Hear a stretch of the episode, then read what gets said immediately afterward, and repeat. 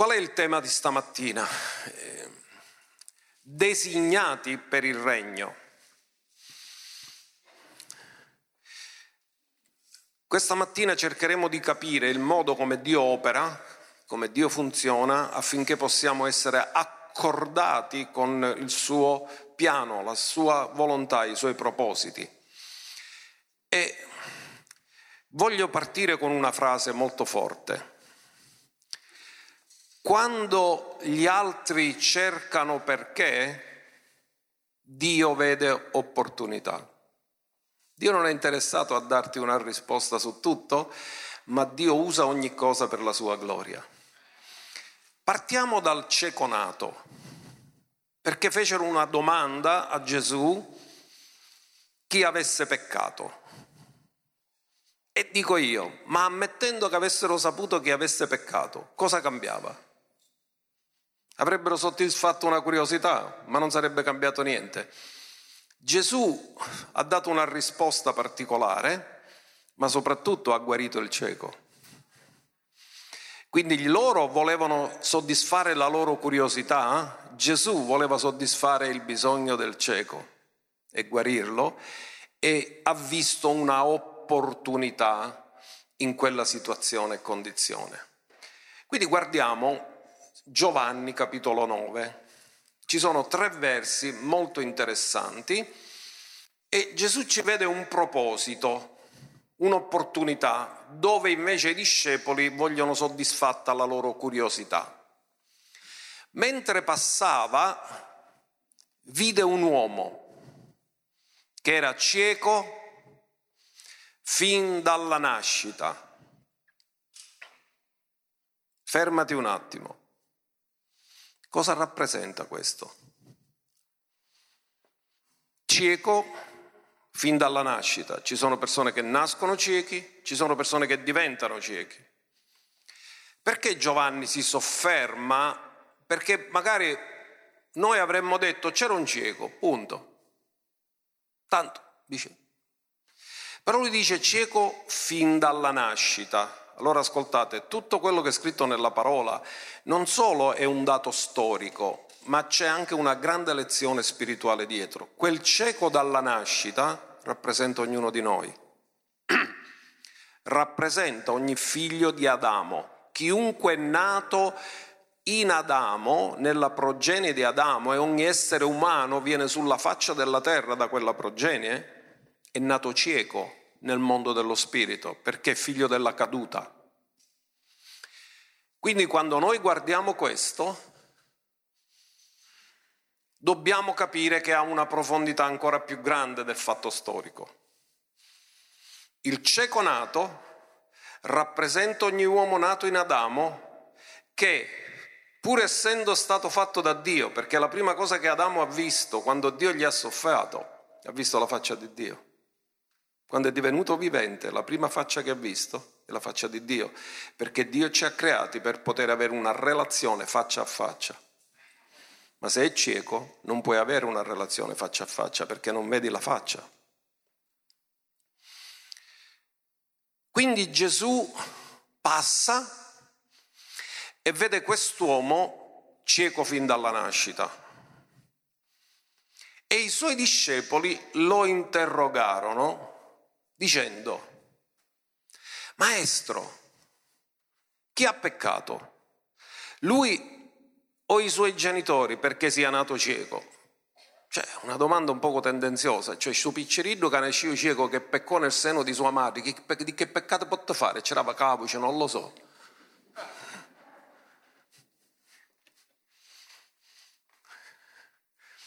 Chi ha peccato? Lui. E lui se è nato cieco, quando è che peccò? Nel seno della madre? O i suoi genitori?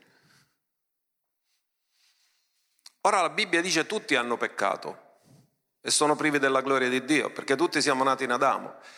Se Gesù doveva dare una risposta teologica, avrebbe detto ha peccato il progenitore comune, Adamo. Ma lui non diede una risposta di questo genere, lui disse la sua condizione, né lui né i suoi genitori hanno peccato, ma tutti hanno peccato.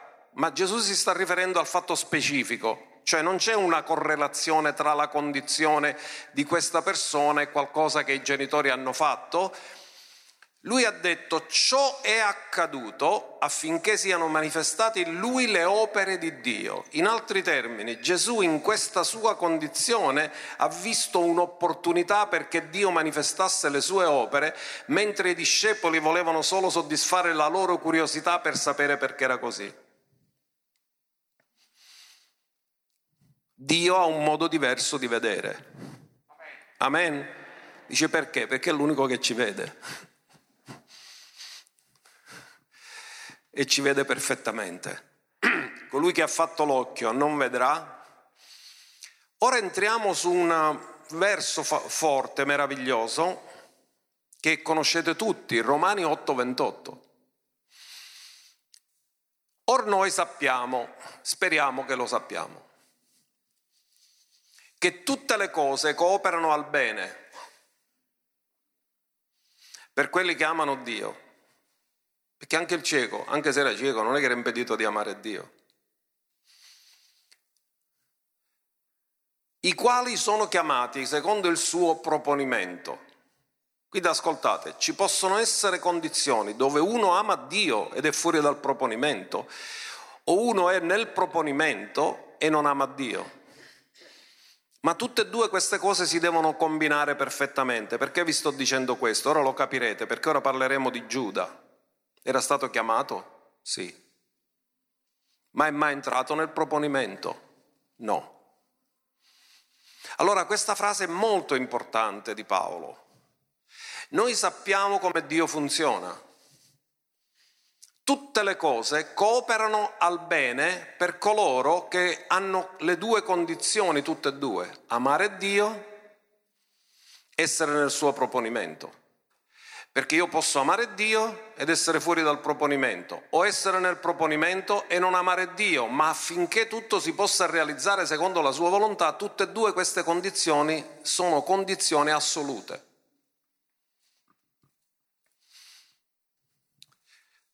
Ho detto che è un messaggio che ci fa riflettere. Giuda è stato chiamato? Sì. Chi chiama si può sbagliare? No. Chi chiama chiama per un proponimento? Sì. Guardate cosa dice Giovanni 6,70. Gesù rispose loro, non ho io scelto voi dodici? Quindi non ci sono dubbi che sono stati scelti. Gesù ha pregato tutta la notte. Eppure uno di voi è un diavolo. Ora egli alludeva a Giuda Iscariota, figlio di Simone, perché egli stava per tradirlo, quantunque fosse uno dei dodici. Quindi lui è, è stato chiamato, è stato scelto. E questo ci deve fare riflettere. Non è che perché Dio ti ha scelto tu non hai responsabilità dopo che sei scelto. Perché molti pensano che siccome Dio ti ha scelto, siccome Dio mi ha scelto posso fare quello che voglio. Attenzione perché in questi ultimi tempi sta spuntando un messaggio. Noi siamo parola della grazia, non siamo parola dell'ipergrazia, dove sembra che non ci sia nessuna responsabilità da parte delle persone. Ma io vi dico una cosa, che se quella scrittura dice che tutte le cose che operano bene per quelli che amano Dio, amare Dio è una mia responsabilità. Che sono chiamati secondo il suo proponimento. Il proponimento Dio me lo rivela, ma è la mia responsabilità amare Dio e rimanere nel proponimento. Quindi Gesù dice io l'ho scelto, non ci sono dubbi che io l'ho scelto. Però la cosa triste è che lui l'ha scelto, ma a un certo punto il suo posto l'ha preso un altro. Ha perso la chiamata perché non è stato eletto. Molti chiamati, pochi gli eletti, che significa che chi chiama, chiama, ma non tutti rispondono e non tutti si fanno eleggere, perché significa che non coincidono le condizioni che Dio ha messo, amare Dio, entrare nel suo proponimento. Cioè io posso stare con Dio per realizzare il mio proposito, non per farlo quello che Lui ha preparato per me. E vedremo che questa è stata la condizione di Giuda, perché Giuda ha fallito. Spiegheremo perché ha fallito. Ma vi voglio dare due versi che sono poi citati nel libro degli Atti, prima che scelgono il sostituto, che è Mattia, loro citano delle scritture del, del libro dei Salmi e ce ne sono due in particolare. Uno è Salmo 69, verso 25, che dice, la loro dimora divenga una desolazione e più nessuno abiti nelle loro tende. Ma ce n'è una ancora più specifica che viene citata in Atti poi 1.20 ed è Salmo 109, verso 8, siano pochi i suoi giorni e un altro prenda il suo posto. Giuda è morto giovane, i suoi giorni sono stati pochi e un altro ha preso il suo posto. In Atti 1.20, dopo che Giuda nel campo di Akeldama si suicida, i discepoli sanno che il proposito di Dio era avere 12 persone come le 12 tribù di Israele. Quindi devono compiere quel numero, non perché ci sia qualcosa di particolare in quel numero, ma perché Gesù ne aveva scelti dodici e quelli voleva che rimanessero. Ora scritto nel libro dei Salmi, e l'abbiamo letto poco fa, vi ho dato le due citazioni, divenga la sua abitazione deserta e non vi sia chi abiti in essa, e un altro prenda il suo ufficio, cioè fallimento del suo proposito. Se un altro deve prendere il suo posto è perché ha fallito di camminare nel proponimento di Dio non amando Dio. Tutte le cose che operano bene per quelli che amano Dio sono chiamati secondo il suo proponimento. Ora, cerchiamo di comprendere cosa Dio ci vuole dire, perché siamo in tempi particolari. La domanda è, noi in caso di persecuzione come ci comportiamo?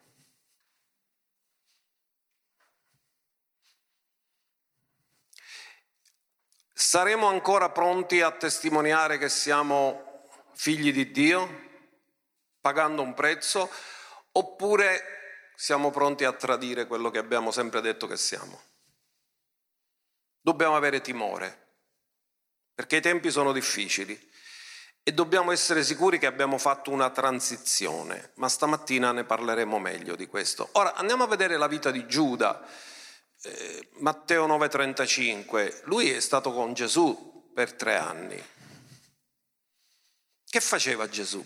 E lui c'era, lui ha visto tutte le cose che leggiamo scritte qui. Gesù andava attorno per tutte le città e villaggi e loro erano con lui, anche Giuda insegnando nelle loro sinagoghe, predicando l'Evangelo del Regno e guarendo ogni malattia e ogni infermità fra il popolo. Giuda ha ascoltato tutte le predicazioni di Gesù, ha ascoltato tutti i suoi insegnamenti, ha visto tutti i suoi miracoli, anzi per dirla di più ne ha fatto pure miracoli perché nella missione dei dodici lui era andato ed è tornato avendo fatto miracoli. Gesù predicava il regno, ma il messaggio del regno lui non l'ha mai recepito.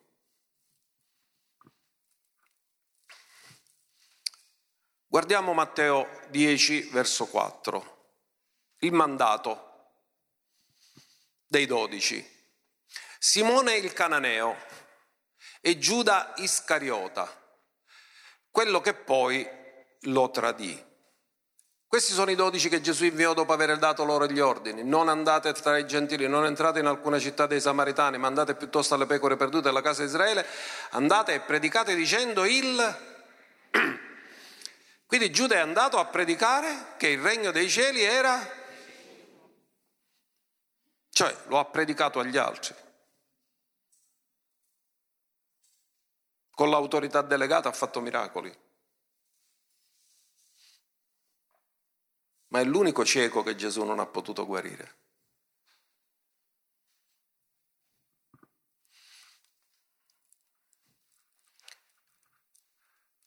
Quindi la domanda è qual è la differenza tra Giuda e gli altri discepoli? Qual è la differenza tra Giuda e i discepoli e noi? È una domanda molto seria. Che cosa è successo?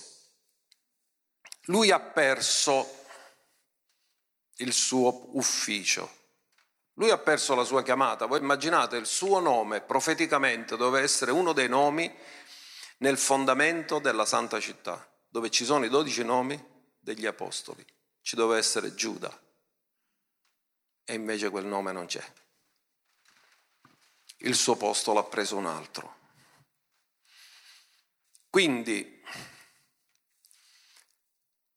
qual è stato il problema di Giuda? Lui predicava agli altri il regno, ma aveva una sua idea del regno. In altri termini, essendo zelota, quando ha visto Gesù fare miracoli, lui non ha detto che è meraviglioso il regno di Dio, lui ha detto questo serve a quello che penso io, finalmente lo posso usare. Guarda, fa miracoli, cammina sulle acque, guarisce lebrosi, fa cose straordinarie, ma questo chi lo può acchiappare? Non lo può acchiappare nessuno. Così con lui riusciremo a distruggere i romani e a stabilire il regno di Israele. Questo è proprio quello che io cercavo. Parla di regno quindi finalmente possiamo distruggere i romani e possiamo stabilire il regno di Israele. Quindi lui non ha compreso il messaggio del regno. Lui aveva la sua idea di regno. E pensò, posso usare Gesù per questo. E invece di sottomettersi al piano di Dio e alla chiamata di Dio per lui, ha cercato di usare Gesù per il suo scopo politico.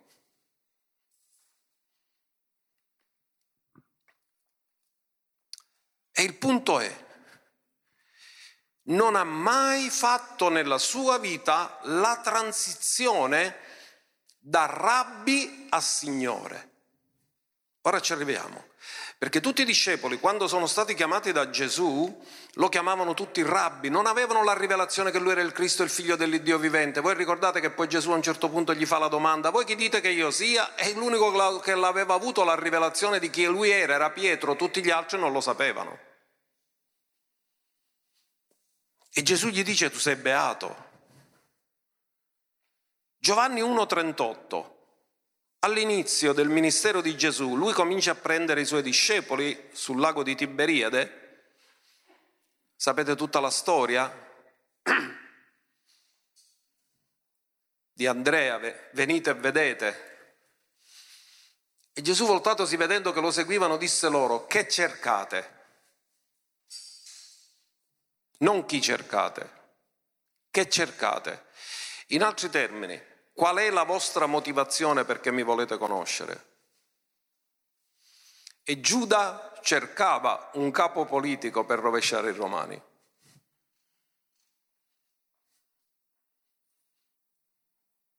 E anche se inizialmente si è messo a seguire Gesù, mai si è sottomesso a lui. Ed essi gli dissero, rabbi, che tradotto vuol dire maestro, dove abiti? E così poi stettero con lui una giornata.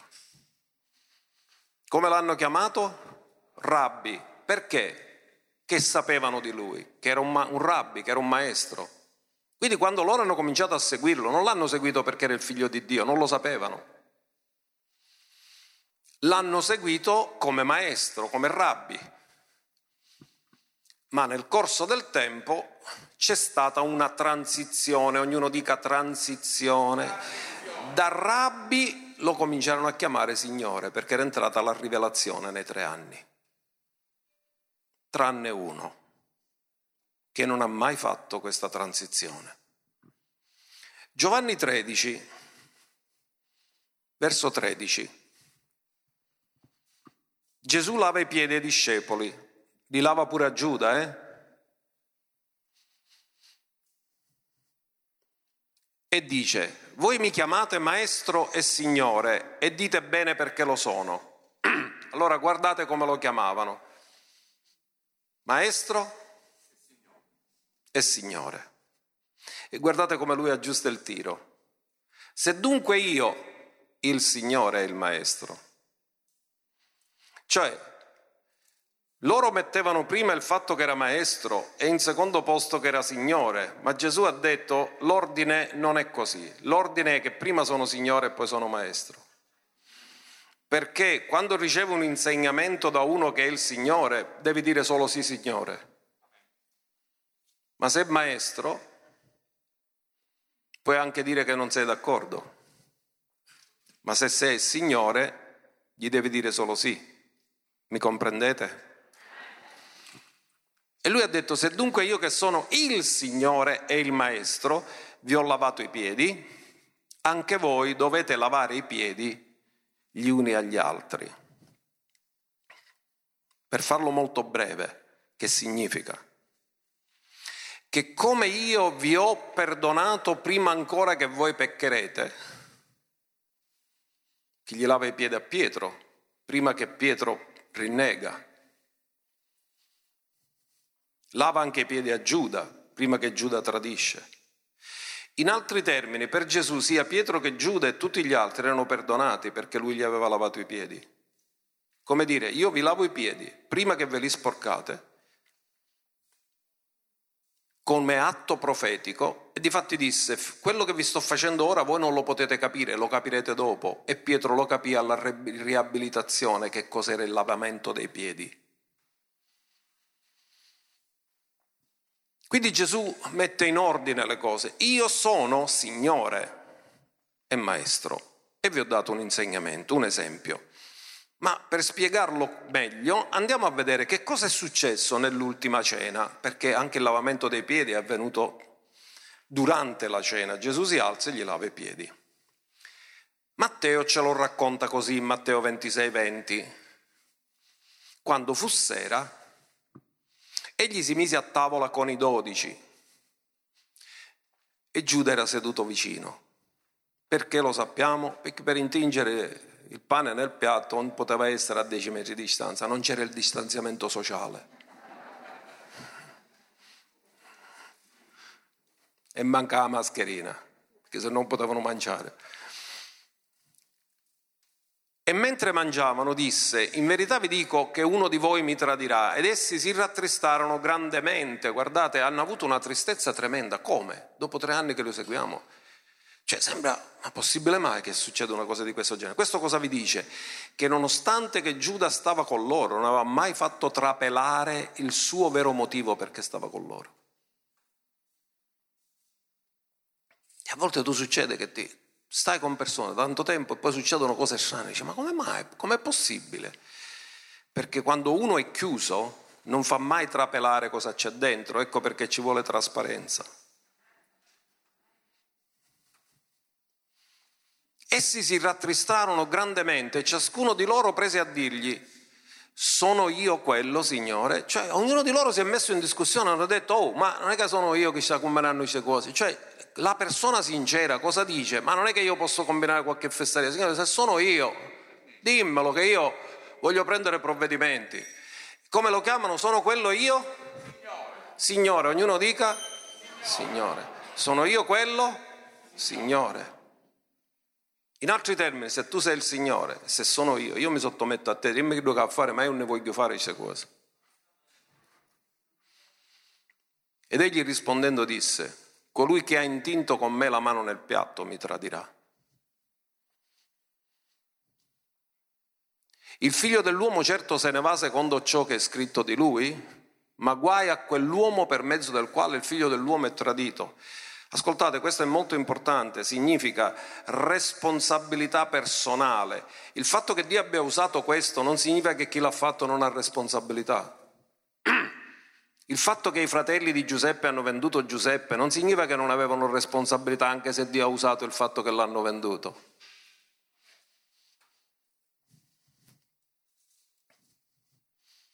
Sarebbe stato meglio per lui non essere mai nato. E Giuda lo sapeva che lo tradiva.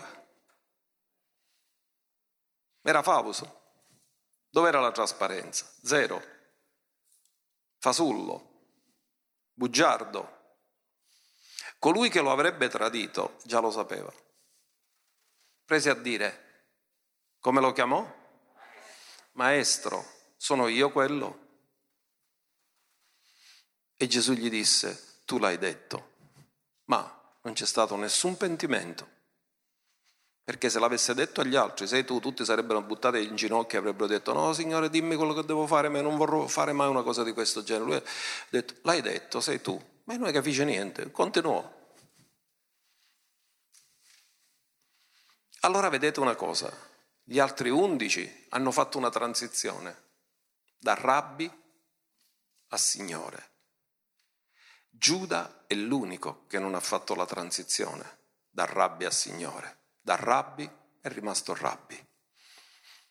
Tu puoi, non puoi tradire uno che reputi Signore, ma puoi tradire uno che reputi Maestro. Tanto Maestro tu puoi cangiare con nausea, ma il Signore è uno solo. E lui non ha mai fatto questa transizione nella sua vita. Quindi, qual è la domanda? Giuda non si è mai sottomesso realmente alla signoria di Cristo. Giuda ha cercato di usare Cristo per i suoi scopi. E dice, ma può essere che ci siano persone che vengono in chiesa solo perché vogliono ottenere qualcosa dal Signore ma poi non lo vogliono servire? Sì.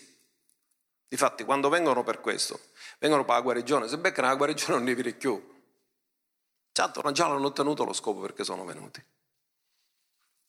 Ma ci sono quelli che vengono, lo conoscono e lo vogliono servire e si sottomettono al suo proposito. E come Saulo da Tarso diranno, Signore, cosa vuoi tu che io faccia?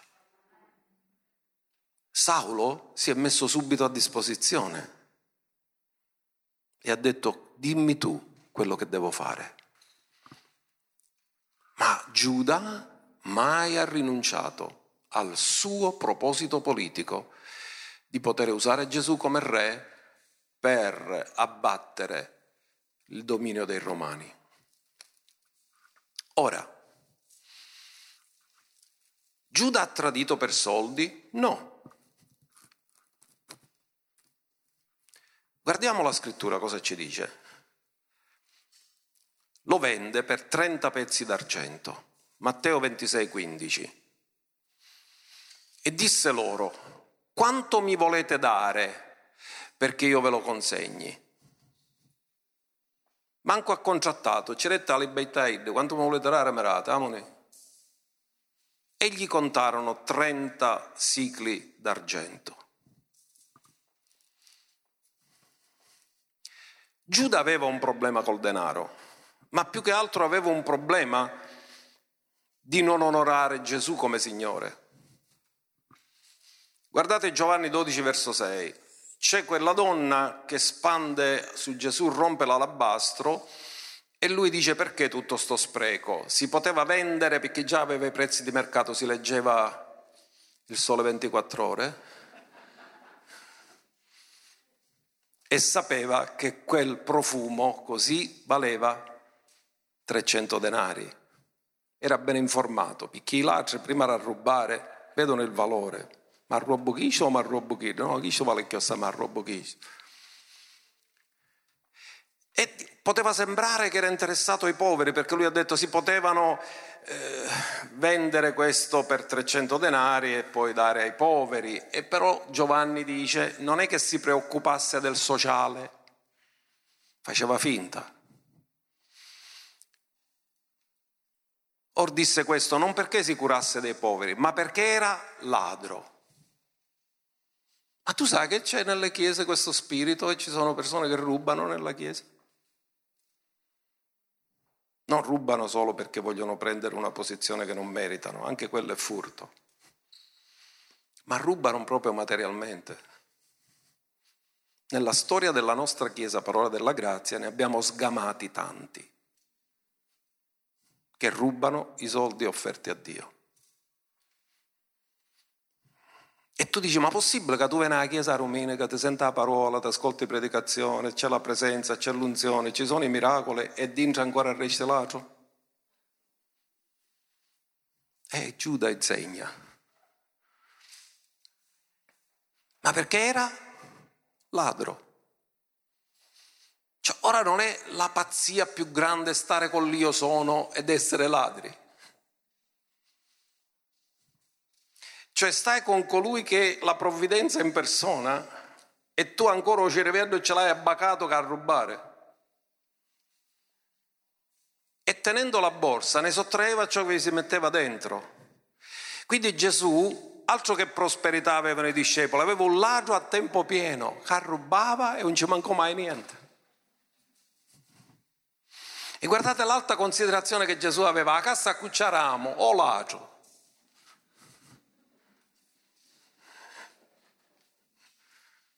Cioè noi cerchiamo la persona più fedele, più onesta e tutto. Gesù disse, vabbè, tanto che, che problema c'è? L'ultimo pensiero che io ho sono i soldi, datelo almeno spirituale.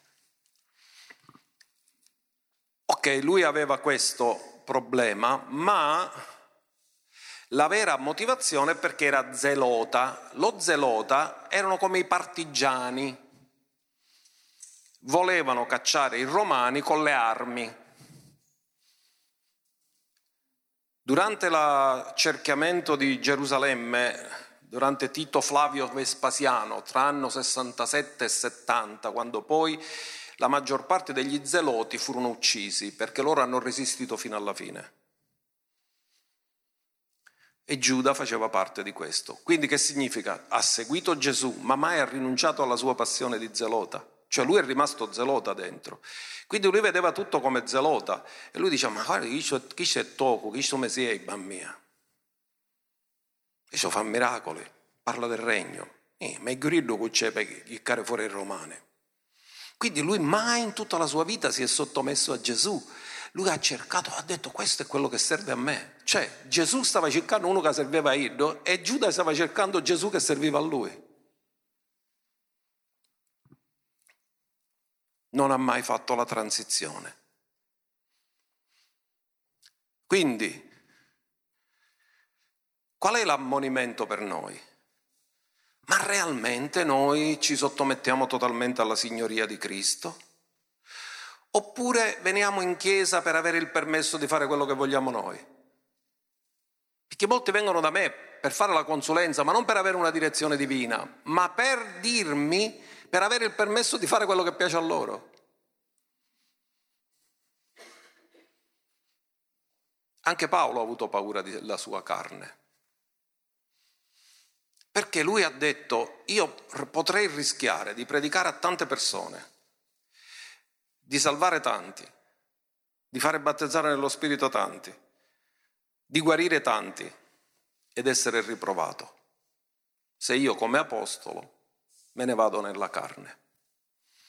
Andiamolo a vedere come lo esprime lui in 1 Corinzi 9:24, perché ci dà l'esempio di un atleta. Un atleta, e Paolo non la pensa come De Coubertin, l'importante è partecipare e non vincere, ma lui dice l'importante è che se partecipa almeno vince. Dillo io sono nato per vincere, non per partecipare. Non sapete voi che quelli che corrono nello stadio corrono bensì tutti, ma uno solo ne conquista il premio? Correte in modo da conquistarlo. Ora chiunque compete nelle gare si autocontrolla in ogni cosa e quei tali fanno ciò per ricevere una corona corruttibile, cioè la corona dall'oro. Gli davano la corona dall'oro, l'avete visto? Ci intrecciavano la corona dall'oro, ce la mettevano in testa. L'indomani l'alloro era sicco, se potevano fare un canarino. Il canarino si ci mette la foglia d'alloro con limone, un becai bonato e te fa un canarino e te si disintossichi. Quindi la corona d'alloro l'indomani la potevi usare solo, oppure potevi usare le foglie d'alloro per fare dirlo no pesce, cioè, però era corruttibile, durava niente. E lui dice, guarda chi si ammazzano la vita, si allenano. Perché? Per avere un pezzo di pianta da testa che alla fine la corona d'alloro era una rama di alloro misa in testa, tutta la testa, questa rama in testa, era tutto contento. E Paolo dice guardate ci fanno una fatica pazzesca, si autocontrollano, si allenano, sudano, corrono, fanno un macello perché? Per avere una corona da loro.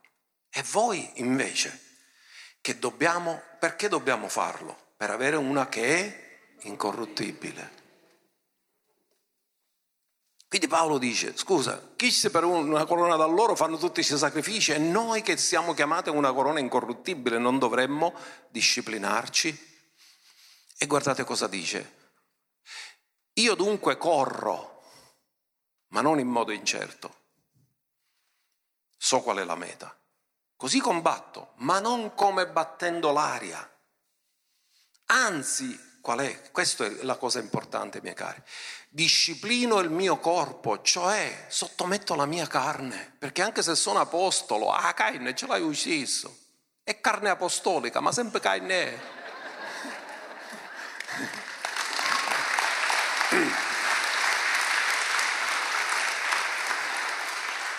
E quando siamo nella carne, sempre carne è. Disciplino il mio corpo e lo riduco in... In altri termini, sapete cosa sta dicendo Paolo? O io riesco a sottomettere la mia carne o la mia carne tiene in schiavitù me. Giuda, ladro, avarizia è opera della carne. La carne l'ha tenuto schiavo fino a farlo morire. Quindi Paolo ha detto io ho timore, disciplino il mio corpo, non mi faccio dominare dalla carne, lo riduco in servitù, cioè lo sottometto al proposito, allo scopo, lo faccio servire, lo ass- lui mi deve servire a me, non io devo servire a lui, perché dopo aver predicato agli altri, non sia io stesso bocciato. Riprovato significa uno che non ha superato la prova e si deve presentare di nuovo. Quando ti mandano all'università fai un esame, ti dicono riprovato, venga un'altra volta. Non hai superato la prova. Quindi Paolo dice, se io non mi disciplino, se io non sottometto la mia carne, e tutti noi abbiamo la carne, cari. Il peggiore nemico non è che lui ha detto non sottometto il diavolo, già ce l'abbiamo sotto i piedi. E sapete, ci siamo affezionati a una cosa, alla carne, che è la mia carne. Sono affezionato alla mia carne. E invece Dio dice tu devi sottometterlo, perché la carne ti porta a fare opere della carne. E lui dice io posso rischiare, e per questo mi disciplino, che predico agli altri e non mi può dire che ho sbagliato una predica, potrebbe dire, tanto che Dio mi ha usato per scrivere due terzi del Nuovo Testamento, però se non sottometto la mia carne, le mie motivazioni perché faccio le cose cambiano. Non lo faccio più col cuore di Dio, non lo faccio più rappresentando Dio e se non rappresento Dio, Dio mi deve riprovare, mi dice non sei nella giusta motivazione. Ma poi lui, siccome era uno che sottometteva la sua carne, ci fa un elenco fantastico di cose in cui dice noi raccomandiamo noi stessi come ministri di Dio e parla del carattere e delle sofferenze, delle persecuzioni, delle difficoltà.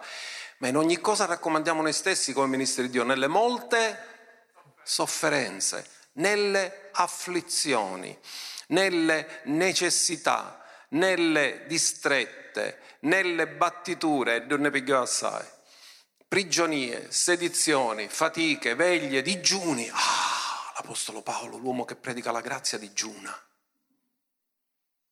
Devi chiedere scusa che digiunava.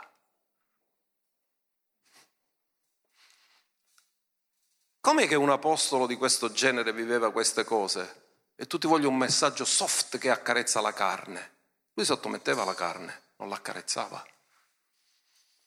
Con purità, con conoscenza. Notate che la conoscenza ce la mette vista alla fine, con pazienza, con benignità, con lo Spirito Santo, con amore non finto. Andiamo ancora avanti, con la parola di verità, con la potenza di Dio, con le armi della giustizia a destra e a sinistra, nella gloria e nel disonore, nella buona e nella cattiva fama. Andiamo avanti, come seduttori, reputati seduttori, eppure veraci, come sconosciuti eppure riconosciuti, come morenti eppure ecco viviamo, come castigati ma pure non messi a morte, come contristati eppure sempre allegri, come poveri eppure arricchendo molti, come non avendo nulla eppure possedendo tutto. Frutto di una totale sottomissione e disciplina. E non importa come appare agli altri, perché per altri poteva essere un seduttore, ma era uno dalla cui bocca usciva solo la verità. Tanto che Dio l'ha onorato e le sue epistole sono nella Bibbia. Ma Paolo aveva timore. Io ho detto disciplino il mio corpo, lo tengo in schiavitù. Qual è il motivo che la carne ci può sedurre? Perché ci siamo abituati o ci siamo scusati. Eh, ma io sono stato sempre così. E che ci posso fare? Questo è il mio carattere. E eh no, figlio mio. Non puoi dire questo. Perché rinneghi la signoria di Gesù. Perché se lui dice che lui ti vuole dare la grazia per cambiare e tu non vuoi cambiare, non è lui che non ti dà la grazia, sei tu che non la vuoi ricevere.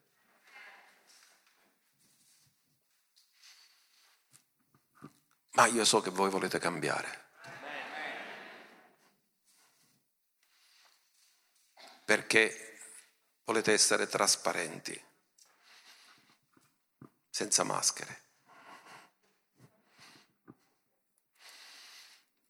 Andiamo a vedere ora almeno tre cose. Quindi la salvezza è per grazia mediante la fede, non ci sono dubbi.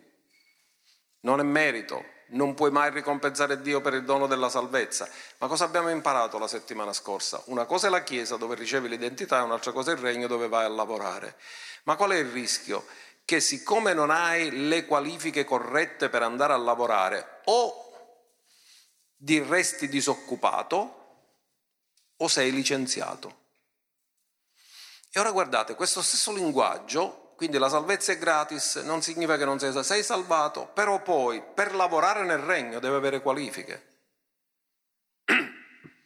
E quindi cosa dice la parola? Che io devo fare qualcosa della chiamata che Dio mi ha dato. Qua non sta parlando della salvezza, sta parlando della chiamata a servire, del proposito di Dio per me. Efesi 4.1, guardate cosa dice. Io dunque il prigioniero per il Signore, non dice prigioniero dei Romani, dice che prigioniero per il Signore. Vi esorto a camminare in modo degno della vocazione a cui siete stati chiamati. Quindi cosa dice? Quando si parla di camminare non si parla di teoria, si parla di cammino pratico, si parla di azioni, si parla di modo di comportarsi. Quando cammino per lo Spirito significa cammino una vita in cui mi sottometto interamente allo Spirito. Quando dice camminate per lo Spirito e non adempirete i desideri della carne, di che cosa sta parlando? Sta parlando della condotta. Quindi dice il prigioniero del Signore vi esorto a camminare, cioè a comportarvi in modo degno della vocazione a cui siete stati chiamati. In altri termini, quando un'azienda ti prende, tu ti devi vestire come dice l'azienda, perché tu rappresenti l'azienda. E ti dicono da mettere la giacca e cravatta, non ci puoi dire che i jeans è sciazzata. Perché tu rappresenti non più te stesso, rappresenti un'azienda, quindi dove vai ti presenti a nome di. Quindi quando dice, quando tu sei chiamato, sei chiamato da qualcuno e rappresenti quel qualcuno che ti ha chiamato.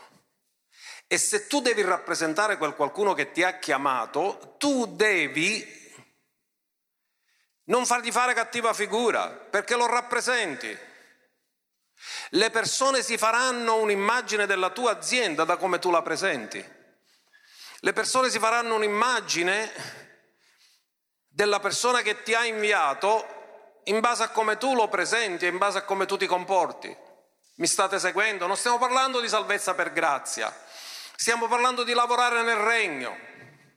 La salvezza è per grazia, rimane sempre grazia per sempre, mai potremo fare niente per ricompensare la salvezza, è un dono gratuito.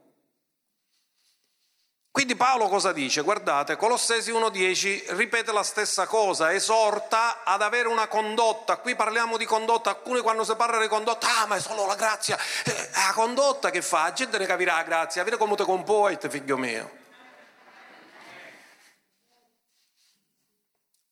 Perché camminiate in modo degno del Signore, per piacergli in ogni cosa, portando frutto, portando frutto in ogni non stiamo parlando della fede per la salvezza, stiamo parlando di fare le opere buone, le opere innanzi preparate che Dio ci ha chiamato a fare affinché le pratichiamo e crescendo nella conoscenza di Dio.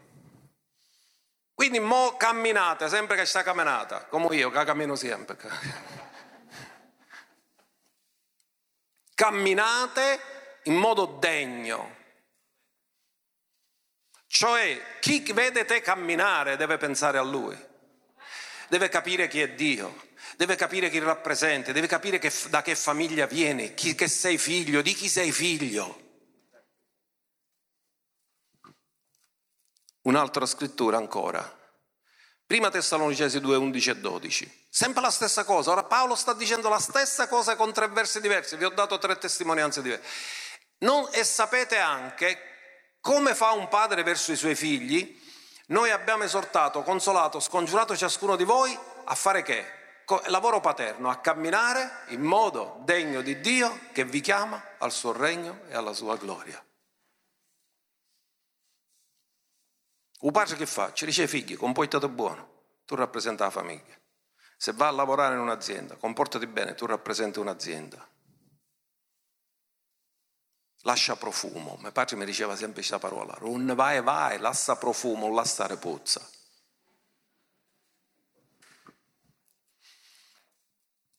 Quindi avete notato una cosa? Che tutte queste cose che sta dicendo Paolo, le sta dicendo riferendosi sempre alla vocazione, alla chiamata, alle opere, al regno. Nel regno si lavora, nella famiglia si riceve l'identità. Ma quando lavori, non lavori per te, lavori per il Re. E non te lo devi dimenticare che tu rappresenti Lui. Che idea si fanno le persone di te? E poi dicono, ah, Spite è fratello. Perché se non vedono manifestato il carattere di Cristo, vedono le carenze. Nella Chiesa ci sono tante carenze. Ma Dio è all'opera per cambiarci. Allora, quindi tutte le volte che Paolo dice camminate in maniera degna, sta parlando di come ci comportiamo. Ora io lo so, un bambino ha bisogno di crescere, tutto quello che vogliamo, i figlioletti, i giovani, i padri, è un processo, è normale che sia così, però non dobbiamo disorientarci. E non dobbiamo rimanere i bambini. Io sono salvata, alleluia, gloria a Dio, aspetto che amore me ne vai in cielo. Ti sei fermato nel cortile, sull'altare del sacrificio, hai beneficiato del sangue di Cristo, sei nato di nuovo. Ma era questo il piano di Dio per te? Solo essere salvato? No. È come dire che il piano di Dio della tua famiglia era che tu nascevi e stavi nella famiglia tutta la vita senza fare niente. Cioè, un padre fosse contento con un figlio fino a 50 anni, si sta a casa e là a campare. Dice, ma guarda che diventi produttore. Ti ho partorito consumatore, ma almeno diventa produttore ogni tanto.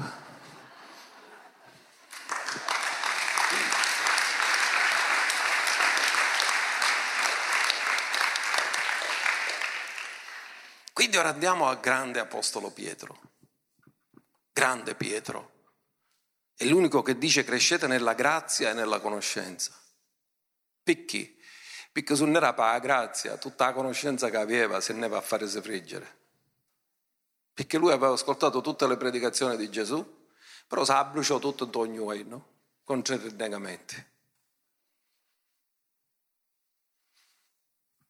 Andiamo a vedere cosa dice grande Pietro.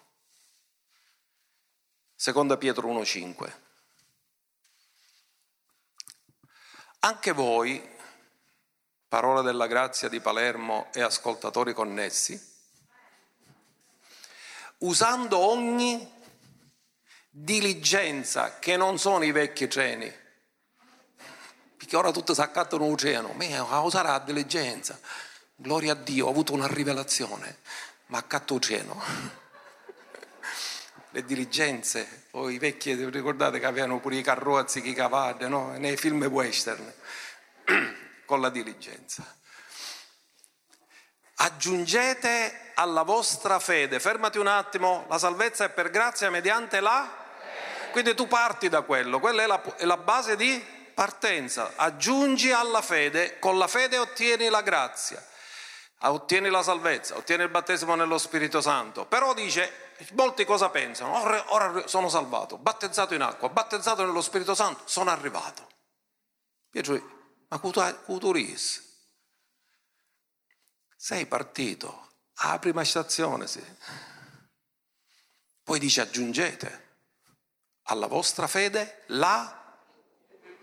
Ognuno dica? Sapete che significa virtù? eccellenza morale. Ditelo, eccellenza morale. Autorità morale. Con la fede hai già autorità delegata, sei figlio, segni che accompagnano i credenti. Ma con la virtù hai l'eccellenza morale e sei accreditato davanti agli altri per come ti comporti. Perché? la cosa più bella che gli altri possono dire di te, voglio essere come te. Eccellenza morale. Alla virtù, all'eccellenza morale, la conoscenza. Noi cosa avremmo messo prima? La conoscenza. Ma la conoscenza non è un biglietto da visita, non è il tuo curriculum che ti qualifica, è la tua eccellenza morale che ti qualifica. E non disprezziamo la conoscenza, perché il popolo perisce per. Alla conoscenza l'autocontrollo. Gesù si è mai difeso? Si rimetteva nelle mani di colui che giudica giustamente. Oltraggiato non rispondeva agli oltraggi, minacciato non minacciava, si rimetteva, aveva pieno autocontrollo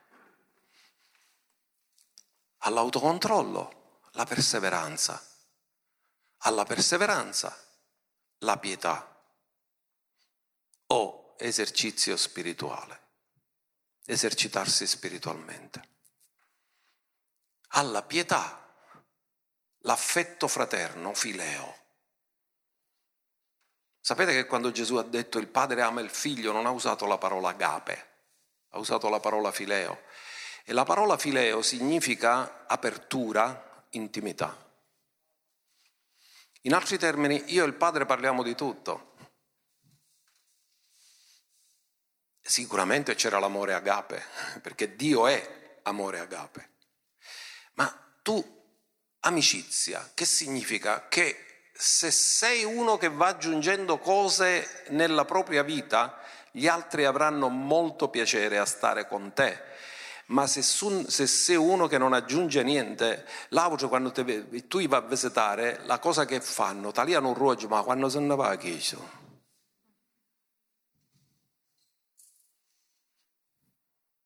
Perché non è piacevole stare con uno che non ha aggiunto niente, che vacanti rientra. Ma se uno è ricco e dà, è piacevole stare con queste persone. E poi la conclusione cos'è? All'affetto fraterno, l'amore di Dio, l'agape. E tutto questo che sta dicendo Pietro, perché lo sta dicendo? Andiamo a vedere perché lo dice. Perché se queste cose si trovano in voi abbondantemente, non vi renderanno pigri né disoccupati.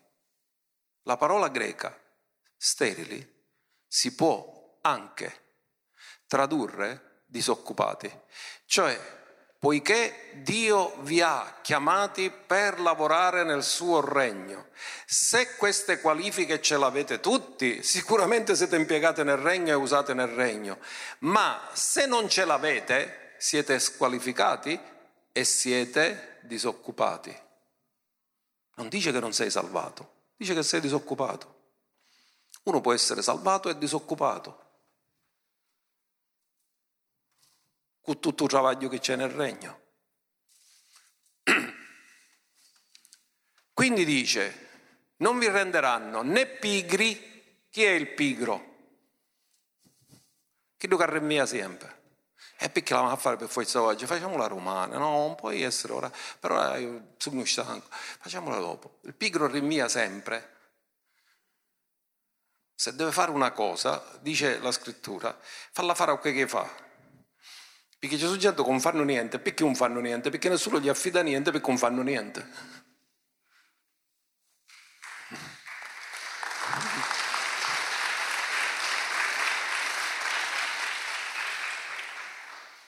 Non vi renderanno né pigri né disoccupati nella conoscenza del Signore nostro Gesù Cristo. Chi invece non ha queste cose è... Da dove siamo partiti? Il cieco ma qui era stato liberato dalla cecità e ritorna a diventare cieco. Miope, che significa? Non ha una visione a lungo termine. E qual è la visione a lungo termine? Dio mi chiama al suo regno e alla sua gloria. Cioè, lui deve potare e rimuovere tutte le imperfezioni che ci sono in me, perché nella gloria non ci sono imperfezioni. Quindi io dico, Signore, cambiami, trasformami.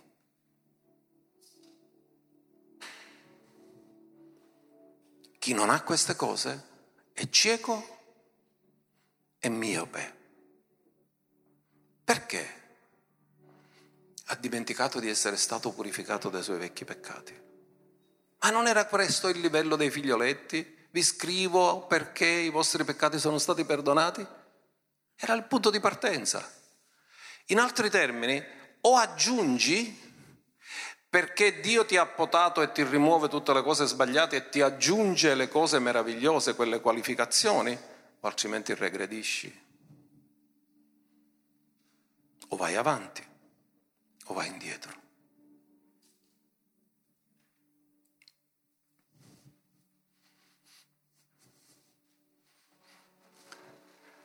Quindi cosa conclude?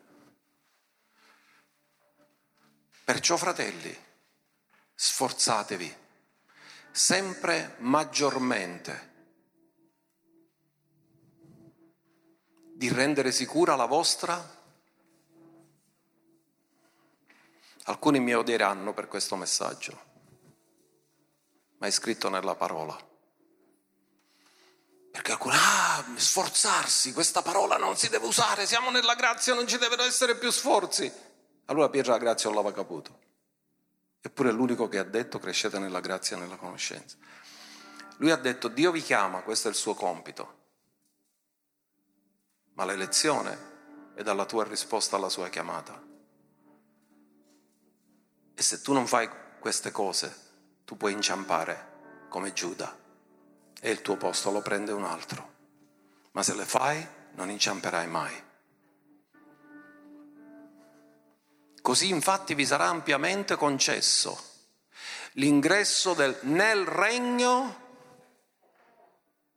Ora ascoltatemi, qua ci sarebbe da ti girati essa, perché dice la Bibbia che lui ci ha trasportati nel regno del suo amato figlio. Ma Pietro, cosa stai dicendo? Se già quando siamo nati di nuovo siamo stati trasportati nel regno. Cosa stai dicendo, Pietro? Perché quando sei nato di nuovo sei entrato nel regno dello Spirito. Ma quello di cui sta parlando lui non è solo il regno dello Spirito ora, è il regno definitivo, parla del millennio e parla di nuovi cieli e nuove terre dove la giustizia abita, perché quella è una transizione, quella che stiamo vivendo ora, ma la destinazione finale è che ci sarà una totale perfezione dove tu devi essere coinvolto e dove tu devi lavorare in questo regno eterno. Amen.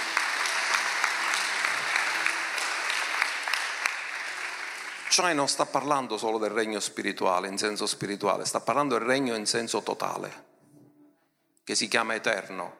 Il regno dello spirito ora, prima che il re ritorna, non è eterno, è una condizione transitoria, in attesa del ritorno del re. Ma noi aspiriamo a qualcosa che non avrà mai fine. Questa dispensazione avrà fine, ma c'è una dispensazione che non avrà mai fine. E quindi, caro Pietro, ci dice, sforzatevi, Dio vi ha chiamato, tieni salda la chiamata. Giuda è stato chiamato, non ha tenuto salda la chiamata. Non è stato eletto. E dice voi dovete mantenere salda vocazione, chiamata ed elezione aggiungendo. O aggiungi e cresci, o decresci e neanche te ne accorgi.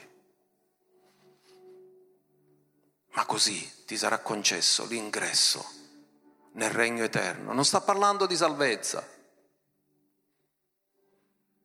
sta parlando del tuo lavoro nel regno. E poi conclude, e con questo concludiamo pure noi. Perciò non tralascerò di ricordarvi del continuo queste cose, benché le conosciate già.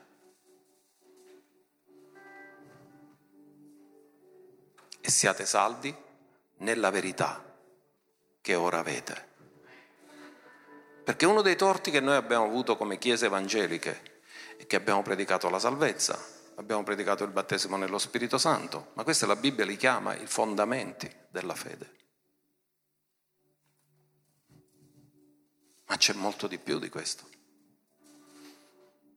Quindi sembra che per un tempo la cosa che ci interessava di più, l'importante è che si salva. E certo che ci mancherebbe altro la salvezza, chi la vuole screditare? Assolutamente no. Ma quello è il primo gradino. Poi dobbiamo andare oltre, dobbiamo aggiungere.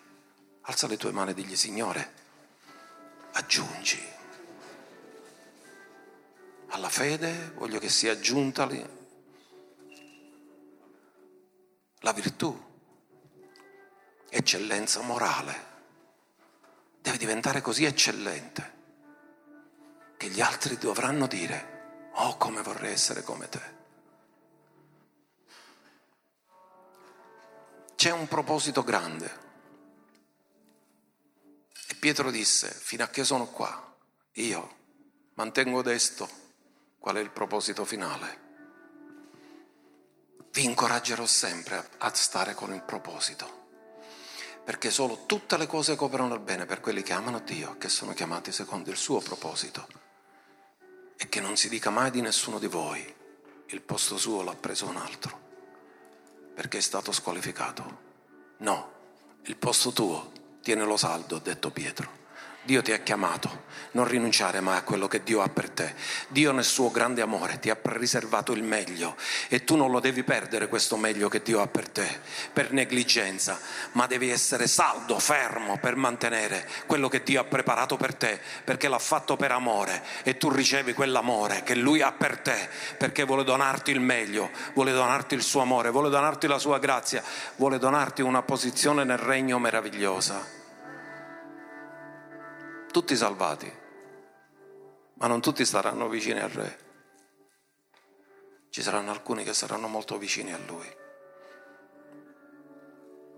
Ci sono quelli che dicono basta che sono salvato, come faceva mia nonna, magari un metro e quattro no paradiso. Gesù paradiso per un metro e quattro di distanza, cioè un fienno pare. No, Dio ha cose grandi, molto grandi. Dì alla persona accanto a te, abbasta la mascherina un minuto e dicillo, tu sei chiamato alla grandezza. Come Giuseppe fu chiamato alla grandezza, Dio ti ha chiamato alla grandezza. Facciamo un applauso al nostro Re.